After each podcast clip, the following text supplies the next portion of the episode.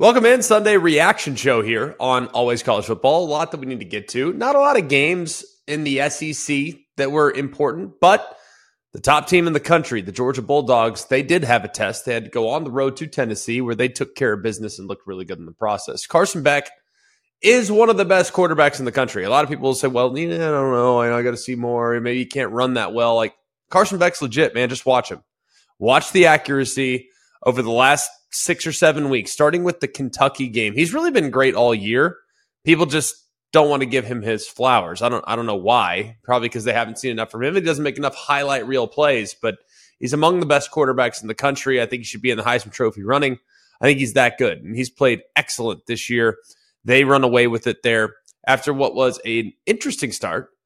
First play touchdown for Jaylen Wright. But after that, there wasn't a whole lot there for Tennessee. I, I don't think that was as much about Tennessee as it was about Georgia.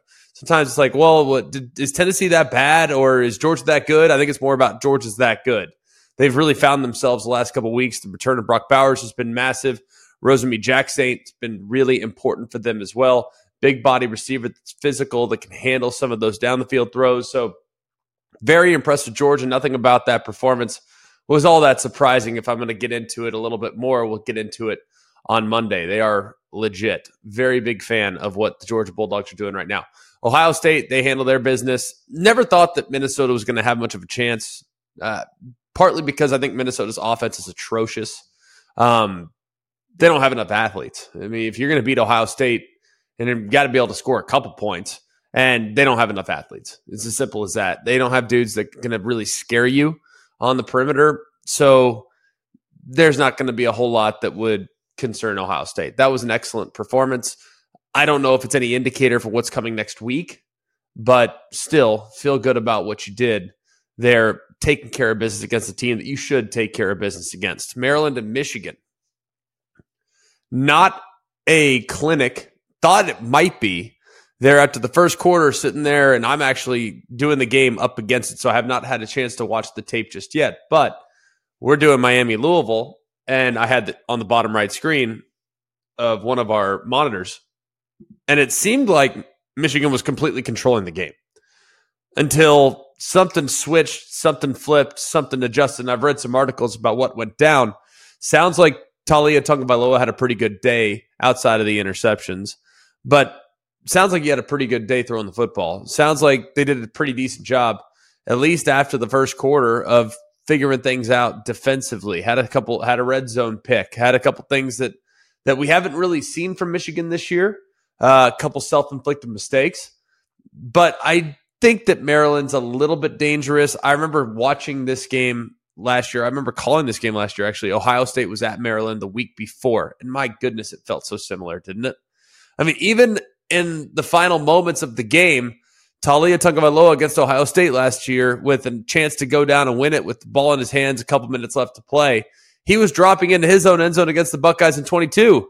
Well, here we are in 23, and it was like rinse and repeat, just change out the opponent. It was almost the exact same scenario. So, looking at uh, Michigan, I think they'll be fine. We'll, of course, preview everything for next week's game between Ohio State and Michigan. It's going to be an incredible performance. Florida State and North Alabama. Slow start here, but the big story is Jordan Travis's injury. Um, I've tweeted this last night, and people are like, "Well, you don't. You, how are you supposed to tackle? We might as well play flag." Y'all, the hip drop tackle is not a safe tackle. It's like the horse collar 15, 16 years ago. Remember when T.O. broke his leg because of the horse collar, Terrell Owens? And everyone's like, oh, the horse collar is dangerous. Yeah, it is. Well, so is the hip drop. And they decided to make the horse collar tackle, a 15 yard penalty, and the hip drop. I think is something that we can phase out of the game if we enforce it with a penalty. It's it's a dirty. It's not a dirty play. It's a dangerous play, and that's what happened to Jordan Travis. Probably has a tib fib, broken leg, nasty scene. Feel terrible for him. He's truly one of my favorite players uh, that I've covered in, gosh, my entire career. I mean, we've called probably seven or eight games of his over the course of his career, two this year, and then multiple games in the last handful.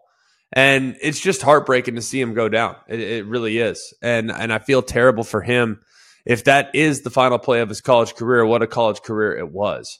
And hopefully we can phase out the hip drop tackle. We've seen so many lower leg injuries, gruesome lower leg injuries because of the hip drop tackle.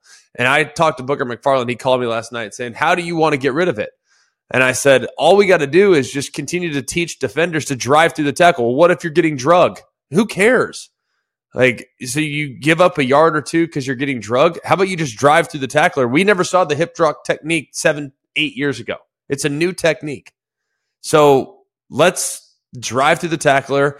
And I'm not, this doesn't make me soft. By the way, there's human beings in those uniforms. We're not gladiators. So if we can make the game safer, we should do whatever we can to try to move it in that direction. But just hate it for Jordan Travis and, and feel terrible for him. I'm so bummed. I'm so bummed about that injury. And those that are already saying, well, Florida State needs to move down because their quarterback's injured. Okay. That is a that is an argument I will never be in support of, ever, under any circumstances, because the team is more than one individual. All right, if you're measuring them against other undefeateds, would that factor in? Perhaps to an extent. But how do we know what Tate Rodemaker is going to be able to do? How did you feel?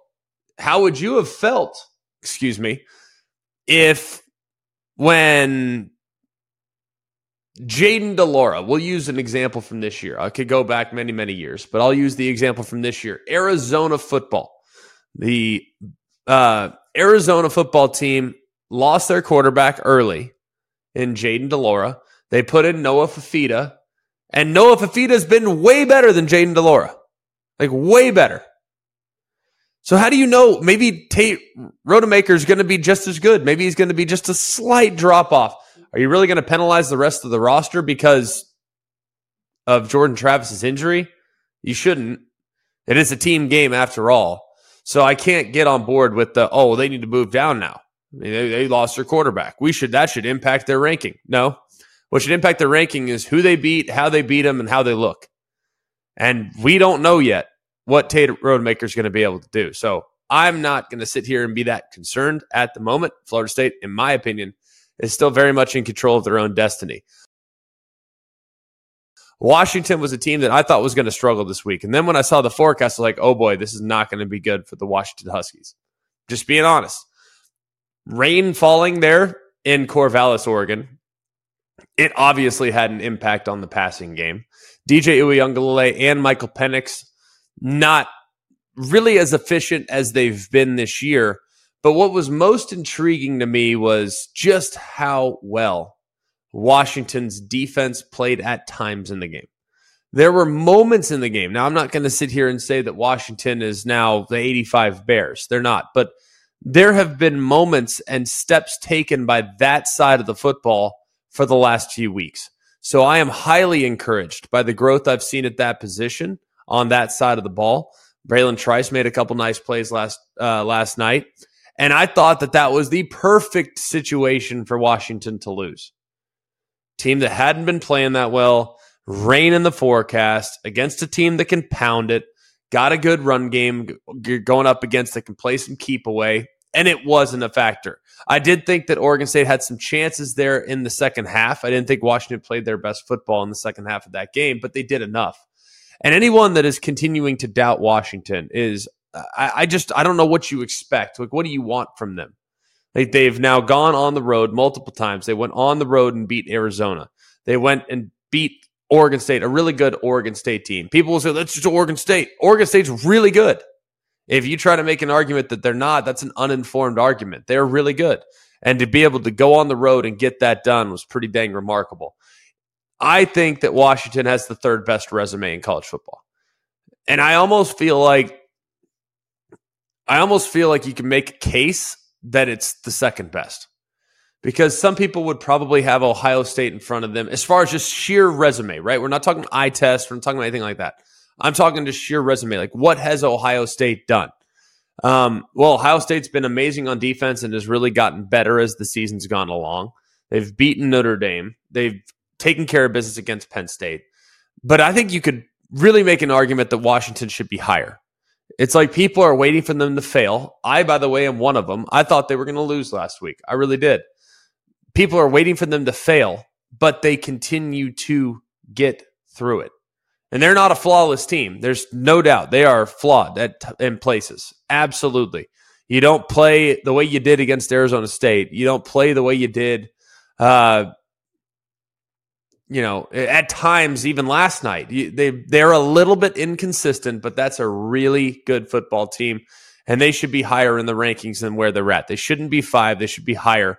And I'm hoping that the committee will acknowledge what they've accomplished here in the upcoming rankings. Oregon goes on the road, smashes Arizona State. Very efficient day from Bo Nix. We've come to kind of expect that from him. So it's not really that surprising. Texas, a lot of people thought they were going to be in trouble on the road at Iowa State. They did not start well in the game. Second quarters, things started to settle down a little bit, but they did finish. As the first time we've seen in a while. Texas got better as the game went along, not peaking and then drifting off. I thought that was a really good win for the Texas Longhorns. They now will head to the Big 12 championship game and big, big, I think, performance from them. I didn't know what CJ Baxter was going to be able to do filling in. I, I, I'm, I know that Jonathan Brooks has been kind of their heartbeat for sure.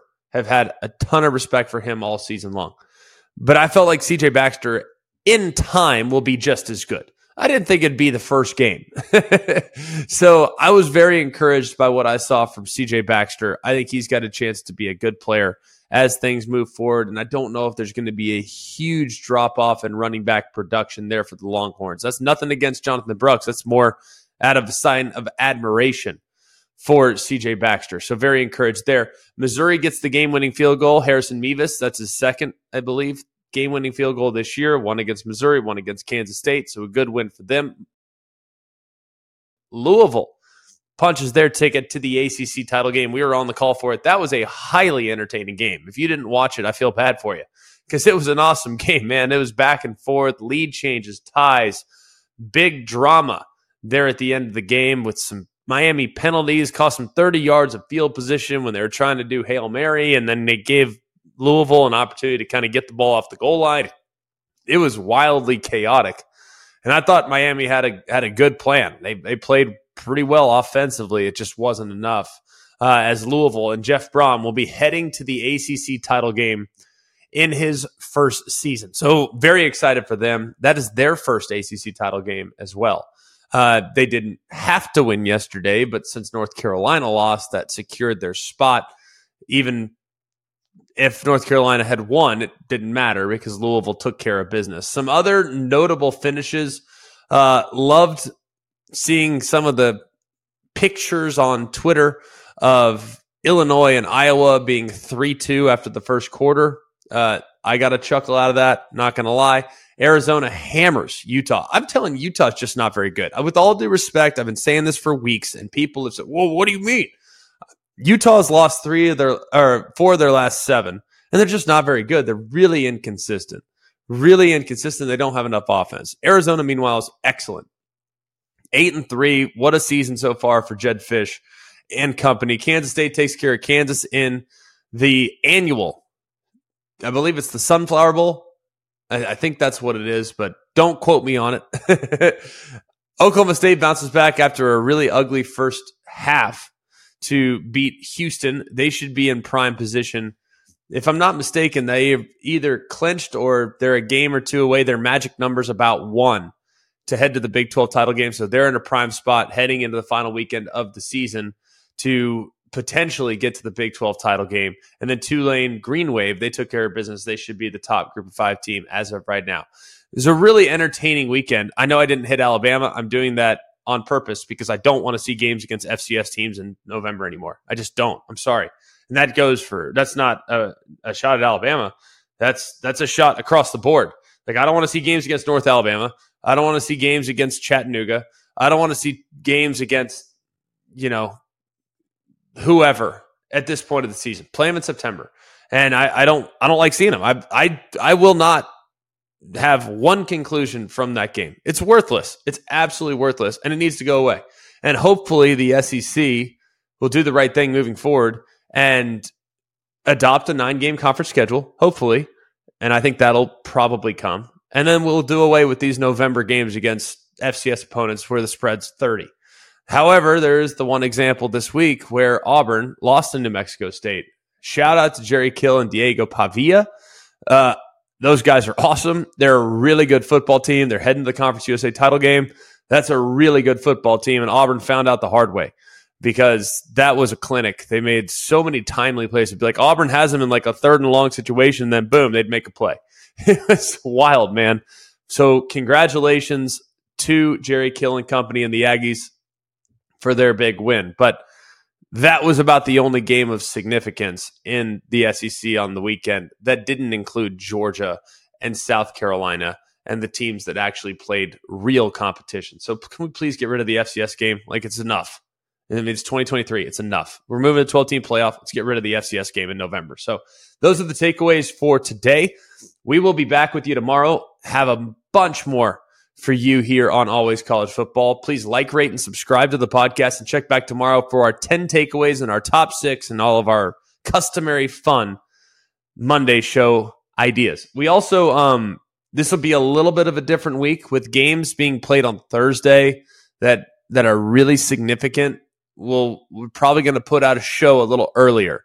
So if you check back in, I'll tell you exactly what our show distribution schedule is going to look like this week, but it's going to be different than it's been.